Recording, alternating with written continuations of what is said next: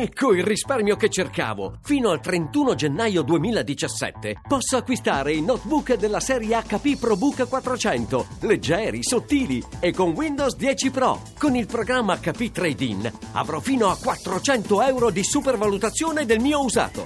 hp.com slash it slash trade-in PC. Tra poco in edicola.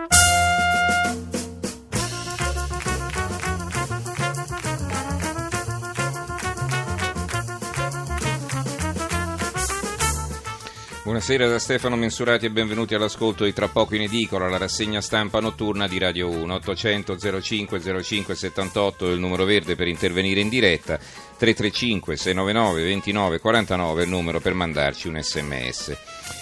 È sempre il referendum di domenica a occupare gli spazi maggiori sui giornali di mercoledì 30 novembre, poi eh, subito dopo tutta una serie di notizie interessanti che arrivano in particolare eh, dalla cronaca a cavallo con gli esteri.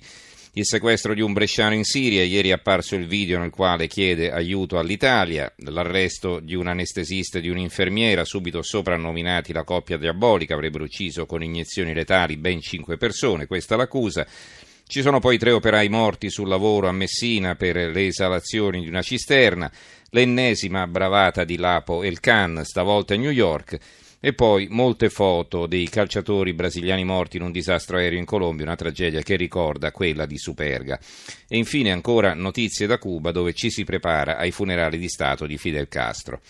Allora, come preannunciato, stasera ospiteremo il nostro ultimo faccia a faccia sul referendum. Il dibattito però lo rinviamo di una decina di minuti perché prima dedicheremo un breve spazio all'approfondimento di un'altra notizia, quello del rapimento in Siria di Sergio Zanotti poi il confronto sul referendum costituzionale e infine, dopo l'una e mezza, un collegamento con Cuba.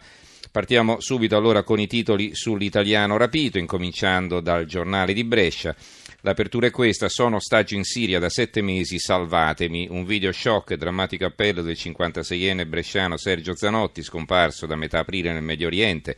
Le immagini messe in rete da un sito russo, i dubbi degli 007, la figlia, prima di partire per la Turchia, papà aveva paura il commento eh, di Carlo Muzzi, il titolo è Il vero rischio è che sia in vendita, angoscia.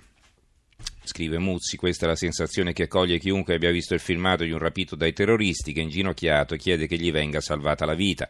Su queste immagini su questi fotogrammi tragici, l'ISIS e l'intera galassia del terrorismo internazionale di matrice jihadista hanno costruito la propria capacità di terrorizzare l'Occidente.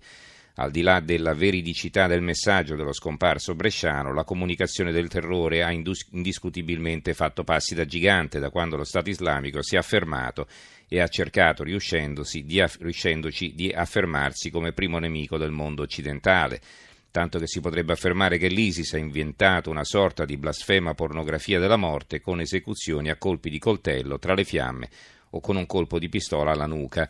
Queste sono le sensazioni e le considerazioni che subito si provano guardando il filmato che ritrae Sergio Zanotti in tunica bianca, inginocchiato, che chiede di essere liberato con alle spalle un presunto terrorista armato.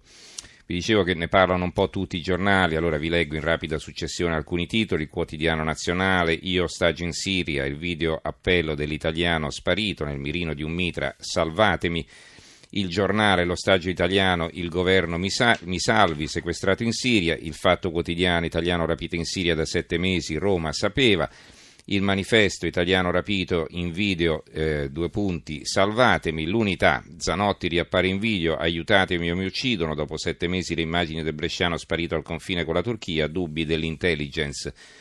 Il secolo XIX, il giallo dell'italiano rapito in Turchia, vi prego salvatemi, la Gazzetta del Sud, Siria, Bresciano, 56enne, prigioniero da sette mesi.